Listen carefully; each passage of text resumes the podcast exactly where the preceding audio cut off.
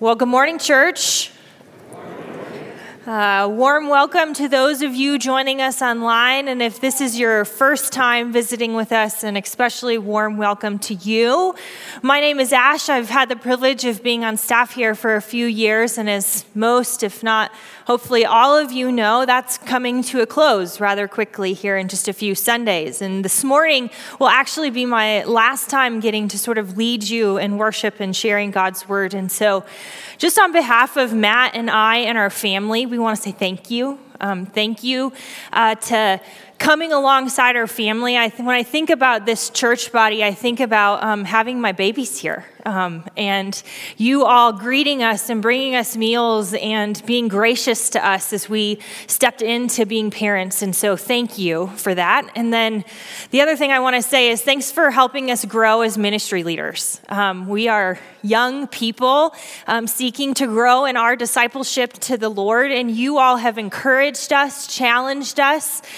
You've trusted us to take your kids into international countries, so thank you. Um, thanks for believing in us when we filled a room in Geneva with foam alongside our friends Kyle Rohan and, and Matt and I. Thanks for um, really just giving us the world in terms of getting to do ministry here in this corner of Boulder. We really are grateful to you all. So Thank you. Um, yeah, thanks.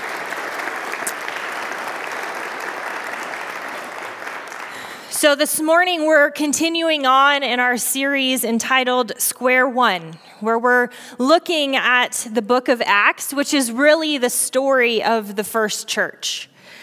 And we're looking at sort of the formation of this church because turns out it didn't come with an instruction manual.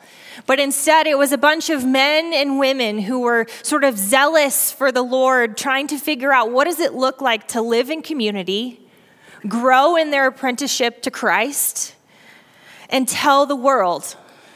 And I think there's a lot for us to learn. And so we've really leaned into that these last several weeks of pulling different things that we go, this applies to us as we seek to be a church in 2022 in downtown Boulder. And this morning is no different.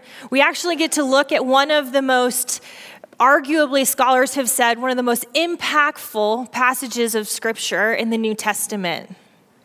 It's in Acts 9, it's the story of our friend Saul of Tarsus. And so this morning, I'd love for us, what I love about this particular story is that it's a narrative that there's story and characters and people involved. And the main character is one that you and I have a lot to owe to. That really, there's a good chance that Grace Commons doesn't exist if this man doesn't have this radical interaction with Christ on the road to Damascus. And so I think we have a lot to learn from our friend Saul this morning. So, what I'd love to do is sort of read our text uh, commentate a little bit on it, and then pull out one or two, maybe three things that I feel like are important for us to learn for today. So let me pray for us, and then we'll dive in together. God, thanks for, for Saul. Thanks for meeting him uh, on the road to Damascus. And thanks that we get to sit in this beautiful place in Boulder, Colorado, and minister and talk about you in our life. So we pray that just you would open our eyes and ears and hearts to receive what you would want for us this morning. We pray these things in your name. Amen. So the text starts like this Meanwhile, Saul was still breathing out murderous threats against the Lord's disciples. He went to the high priest and asked him for letters to the synagogues in Damascus, so that if he found any there who belonged to the way, whether men or women, he might take them as prisoners to Jerusalem.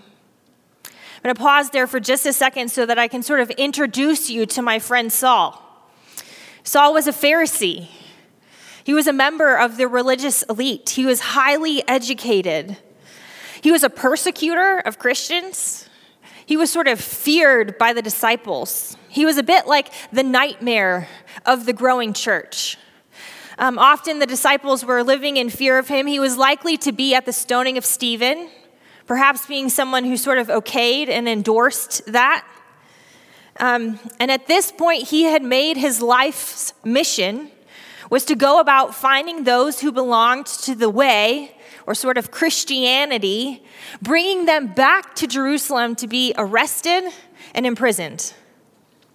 And you can see in the text that he says he was breathing out murderous threats.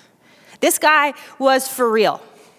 He was convinced that what he knew in terms of his understanding of scripture, of religion, of what was true, was that this sect of disciples and what they were trying to accomplish was wrong. It was a threat. And so he had took it upon himself to go, I'm going to imprison them.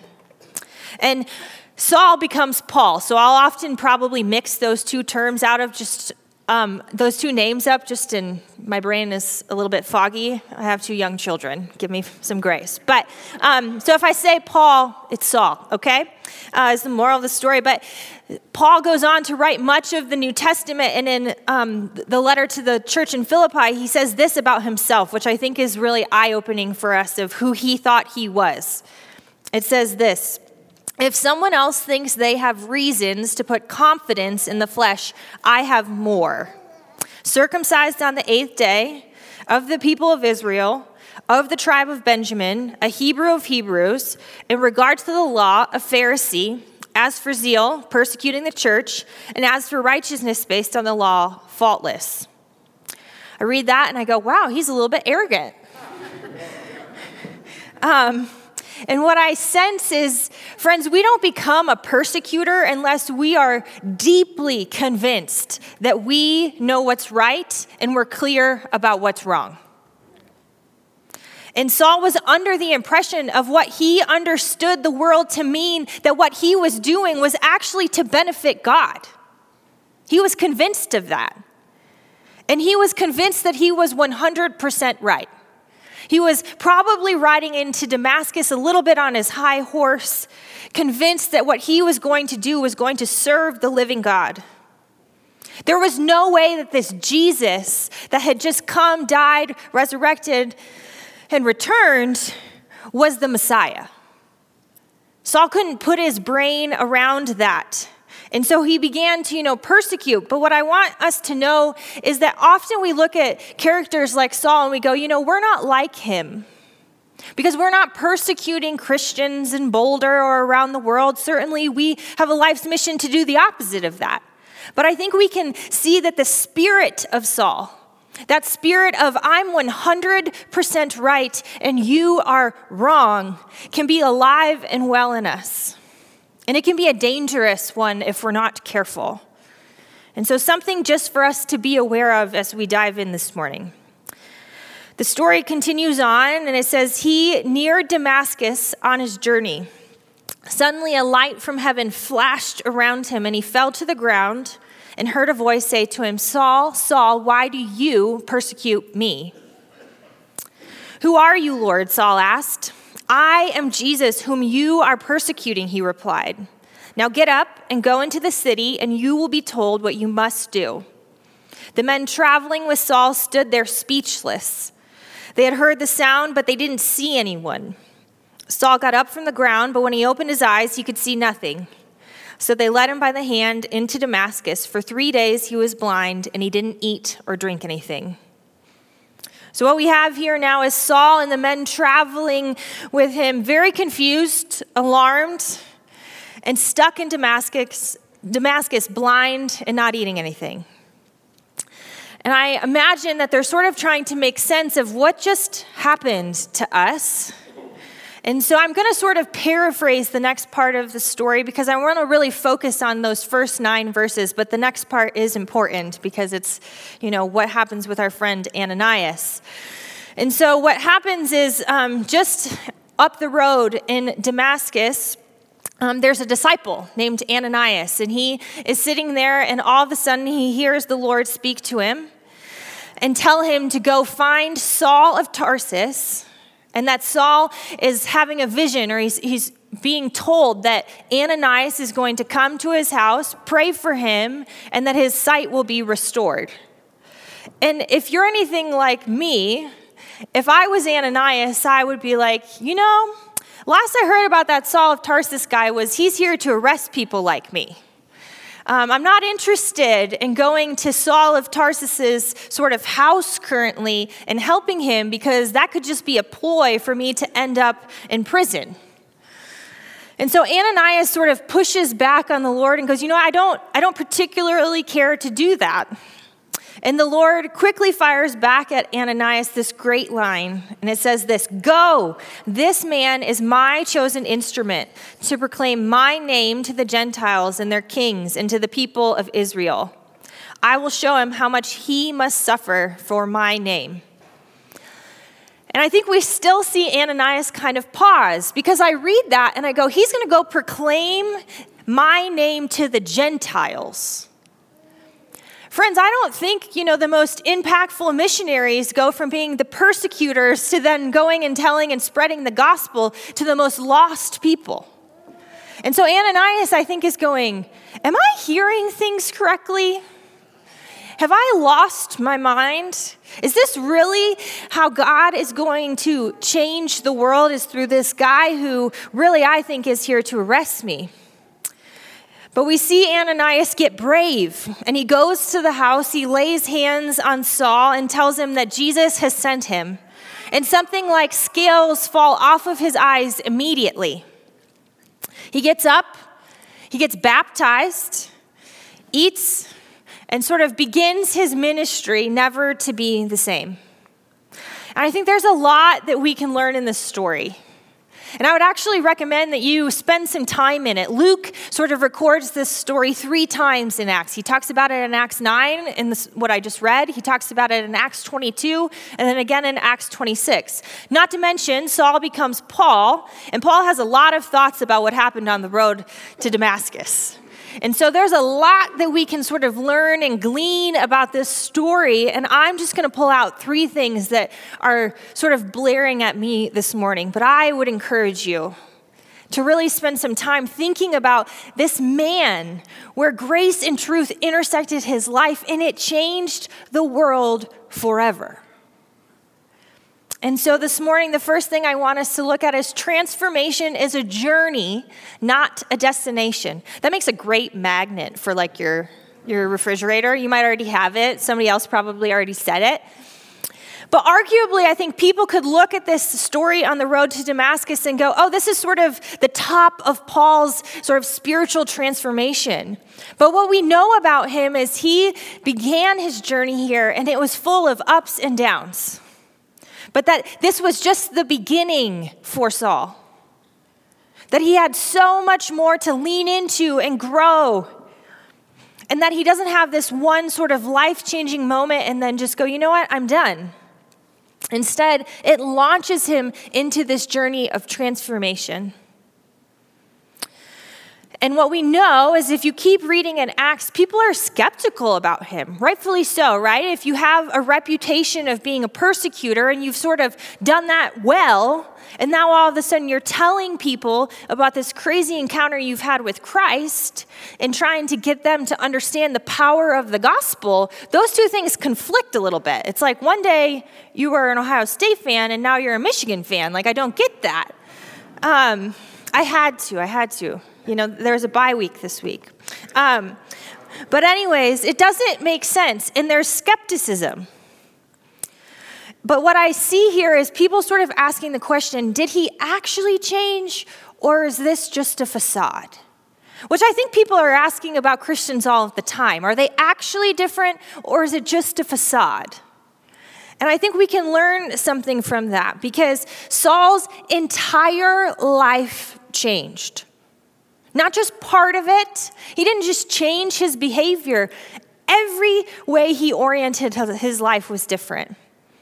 And so when I think about that, I think sometimes we can get caught in being people who want to reform people in the church, not transform. So let's look at the definition of reforming people really quick. It says to bring about change in someone so that they no longer behave in an immoral, criminal, or self destructive manner. And then if we look at the definition of transform, it says to make a thorough or dramatic change in the form, appearance, or character of. Friends, my deepest hope and prayer for Grace Commons is that you would be a people who transform lives, not just reform them. Transforming people requires character change, and character change takes time. It's not an instantaneous thing. Think about parenting. You're parenting for the long game, not just in the moment, but you're trying to make these tiny humans into great followers and kind people of Jesus. And that takes time, it takes work, it's laborious, it's frustrating. But it's not about changing behaviors. It's not about getting stuck in immorality, but it's about introducing people to the grace and truth of Jesus Christ so that they will never be the same.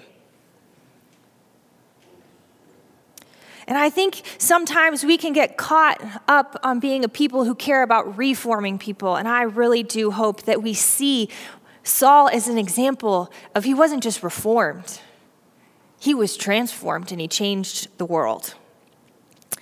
And like I said, spiritual transformation is sort of a long journey. John Ortberg has this great quote that has just sort of stuck with me. It says, I hate how hard spiritual transformation is and how long it takes. I hate thinking about how many people have gone to church for decades and remain joyless or judgmental or bitter or superior. Friends, if we have judgment or bitter or superiorness in us, then I go, gosh, we need Christ to transform us. We need joy and life to be alive in us. And then, secondly, what I think we can learn this morning that's super encouraging to me is that God can save anyone. You know, if we think back to that verse that I read from Philippians where Paul is sort of talking about himself, he was like, I was the Hebrew of Hebrews. There's all of this scripture in sort of Paul's letters where he talks about himself as he was the, the worst sinner. He was the worst of them all. And yet God met him. And what I love about this story in particular is sometimes we get caught up in that we have these conversions around us, or even we think about the time that we met Christ and we go, you know, we found Christ. We began to follow him. And what I see so clearly in this story was Saul wanted absolutely nothing to do with Jesus. And Jesus wanted everything to do with him. And he went and found Saul. And so it wasn't Saul found Christ, but Christ found Saul. And that to me is so encouraging because I have people in my life who I go, I do not have any frame of mind to understand how Christ will intersect their life. And we were sort of studying this piece of scripture and Acts as a whole in preparation for um, this sermon series as a pastor and department head. Um, and my good friend Carl, when we got to Acts 9, I'm going to paraphrase him, so if I misspeak, I'm sorry. He had this comment that has just stuck with me for months. It was this it was something to the effect of Jesus returned to minister to Saul because no one else had had any sort of success you know, something to that. Like, Saul needed Jesus, he needed to have an actual physical encounter with the living Christ in order to believe that it was worth to give his life to it. And that's what makes this story so impactful. That I'm certain perhaps people had tried to convince Saul that, you know, this Jesus really was the Messiah. And he was like, I want no part of it. And so Jesus says, You know what? I'll come. I'll show you. I'll change your whole world. And that to me gives me so much hope because I get stuck on what's my role and how do I change people. And actually, my part is super small, and Jesus has the profound long term impact. He can redeem anybody. And that should be encouraging and good news to us. If you find yourself discouraged this morning because you have knocked on the door of your neighbor, of your son, of your grandson, of your daughter, of whoever for a long time and they've never answered, I would go, Gosh, this should be a great hope to you. And I hope that you'll keep knocking. And my last point is this it's kind of catchy, so, you know, go with me here. Persecutor, preacher, persecuted. Three P's. Um, persecutor. You might go, you know what? I don't really consider myself a persecutor, Ash. That's not really on my list of things that I find myself doing. And certainly, I don't think anyone here is doing it to the extent that we saw Saul doing it. But I think if we take a good, long, hard look in our hearts, we can easily have a persecutory bend. Jesus very clearly says to Saul, He says, Why do you persecute me? And I'm certain that the disciples, when they were sort of talking about Saul of Tarsus, they were talking about how they were persecuting them. And Jesus goes, No, no, no, no. There's no distance between me and my people. You persecute my disciples, you persecute me. You persecute my church, you persecute me. And I think sometimes we get caught up in this sort of reforming people and we want behaviors to change. And it becomes about immorality and morality, and this is the right way and this is the wrong way. And I think subtly in our hearts, we begin to persecute brothers and sisters in Christ. And maybe you go, you know, I can't really swallow that pill, Ash. I'm not, I'm not here for it. Fine. I think we can all readily agree that we have sin in our life that is in need for us to repent. And I think repentance is the beginning of this spiritual transformation journey that I've talked about. And it's one of the most crucial. We have to own and be okay with the fact that we have a need for Christ. Because I don't think we become a preacher unless we become clear that we need the grace of Jesus Christ. So when we can repent and say, I am in need of something greater than myself, then I think we have something to talk about. We have good news for people. And so we see Saul begin to become clear of he needed to begin his journey of spiritual transformation with repenting for what he had done. And it's the same for you and me. And I think when we get clear about that, we actually get to receive the good news, and it feels like good news. And we become preachers. And you go, I'm not a preacher, Ash. But I think my hope is that you have had an encounter with Christ that has left you with, I cannot help but tell people about him. And you might not stand from a stage to tell people about him, but I hope that in coffee dates and breakfasts and walks and time in our city that you find yourself compelled to tell people about the good news and grace of Christ. It should launch us into preacher mode. I remember being a high school student and I had come to know the Lord in high school, and um, I had a pretty profound transformation. I, I, I, like was going 180 degrees south, and something sort of intersected my life, and I started going 180 degrees north. And I remember being in my high school gym shooting free throws with um, a friend, because that's what you do at basketball practice. And I had had such a transformation, and I felt like who Jesus was was so important that every girl that got stuck shooting free throws with me got to hear the gospel. Because I was like, You have, have you heard this story? Do you know it? Oh my gosh, let me tell you about it. And I felt so compelled to become this preacher. And I wasn't preaching on a stage, I was just doing it on a basketball court in Maumee, Ohio in 2005.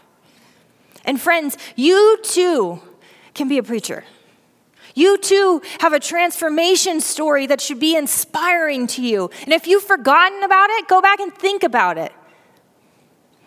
Your life should be different. And then, lastly, and perhaps most controversially, persecuted. There's this great verse in Timothy, and by great, terrifying verse in Timothy. It says this In fact, everyone who wants to live a godly life in Christ Jesus will be persecuted. Friends, I think we live in a space that allows us to have a very sort of comfortable faith. Certainly, we can think of mission partners and missionaries ac- across the globe who don't get to gather as freely as you and I do. That they truly are escaping death to proclaim the good news of Christ. And that is just not our story. That we sort of get to worship and celebrate the resurrected Jesus in a way that is free. But it's clear when we look at Saul's life, when we look at the disciples' life, when we read scripture, that we are to encounter some level of persecution. And when I've thought about this for myself personally, I think what I've gotten hung up on is I don't find myself often persecuted because I don't put myself in situations that would bring on persecution. I play small. I get afraid. I won't have the conversation because I'm afraid of the persecution. Maybe it's just me, but I think I have friends here. Um, and I realized that, you know, the Damascus Road incident could have happened and that Saul could have gone home and never really told anyone about it. He could have just, one, kept, you know, persecuting Christians, but perhaps he had enough sense knocked into him that he said, you know, I'm not going to do that anymore, but I'm certainly not going to go tell people about this. Because that would be sort of, one, eliciting probably persecution, but then two, a little bit embarrassing. But Saul does the exact opposite. It says that he sort of spent several years sort of growing in his discipleship with Christ, and then he gets launched into one of the most persecuted ministries in Scripture's history. He doesn't go underground. He doesn't live in fear. Certainly, he was probably afraid, but he puts that aside and he goes, This is more important. And I think I would be remiss this morning if as we look at this story, I didn't at least ask the question of us Does our faith bring about some level of persecution? And like I said, mine doesn't. But this story has compelled me to be a little bit more risky, to sort of trend into dangerous waters, to have conversations that have been scary. Because I truthfully believe that Jesus is the answer. And if I believe that, friends, then I should feel compelled to become a preacher. And so, my friend, friends, my prayer for us this morning is that we too would think about our own genuine encounter with Christ and that we would be a people who live transformed and that we would land in waters that feel dangerous and risky and even persecuted at times.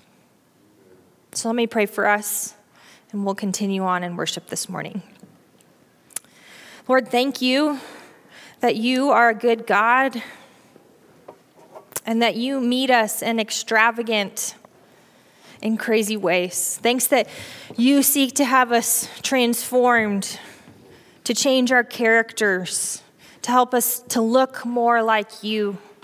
I pray that this church would be a place of transformation we ask for you to come alive in our hearts and in our spirit. We pray all of these things in your name. Amen.